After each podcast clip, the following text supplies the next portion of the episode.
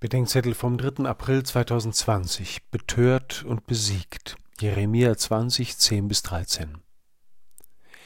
Wenn sich jemand beim Hören oder Lesen der Heiligen Schrift mit den Propheten identifiziert, geht das meistens schief. Gewöhnliche Rechthaberei wird dann zusätzlich durch ein Leidenspathos für jede Korrektur immunisiert. Stellen wir uns also lieber an die Seite jener normalen Leute, die sich von den Propheten etwas sagen lassen sollten. Das gibt uns zwar meistens nicht recht und tut ein bisschen weh, aber letztlich ist es doch heilsam und befreiend.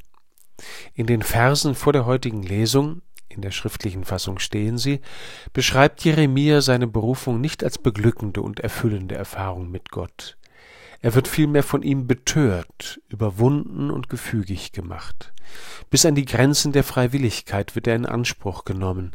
Der Versuch der Verdrängung scheitert, das Wort Gottes brennt in ihm wie Feuer und will gesagt werden, auch um den Preis, dass er für jene, die gerade noch seine Freunde waren, zum Witz und zur Plage wird.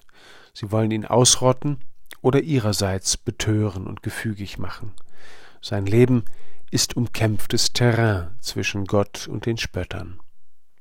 Ich bin nicht selbstverständlich auf Seiten der Propheten, aber ich will ihnen aufmerksam und mutig zuhören. Ich weiß, wie leicht sie auch mir zum Witz und zur Plage werden können.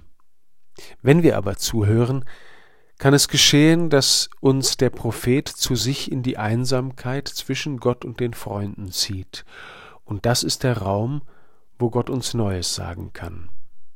Die verordnete Einsamkeit unserer Tage ist anders, aber vielleicht hilft auch sie uns, genauer hinzuhören und uns von Gott betören und gewinnen zu lassen für sein Wort und Wirken in dieser notvollen Zeit.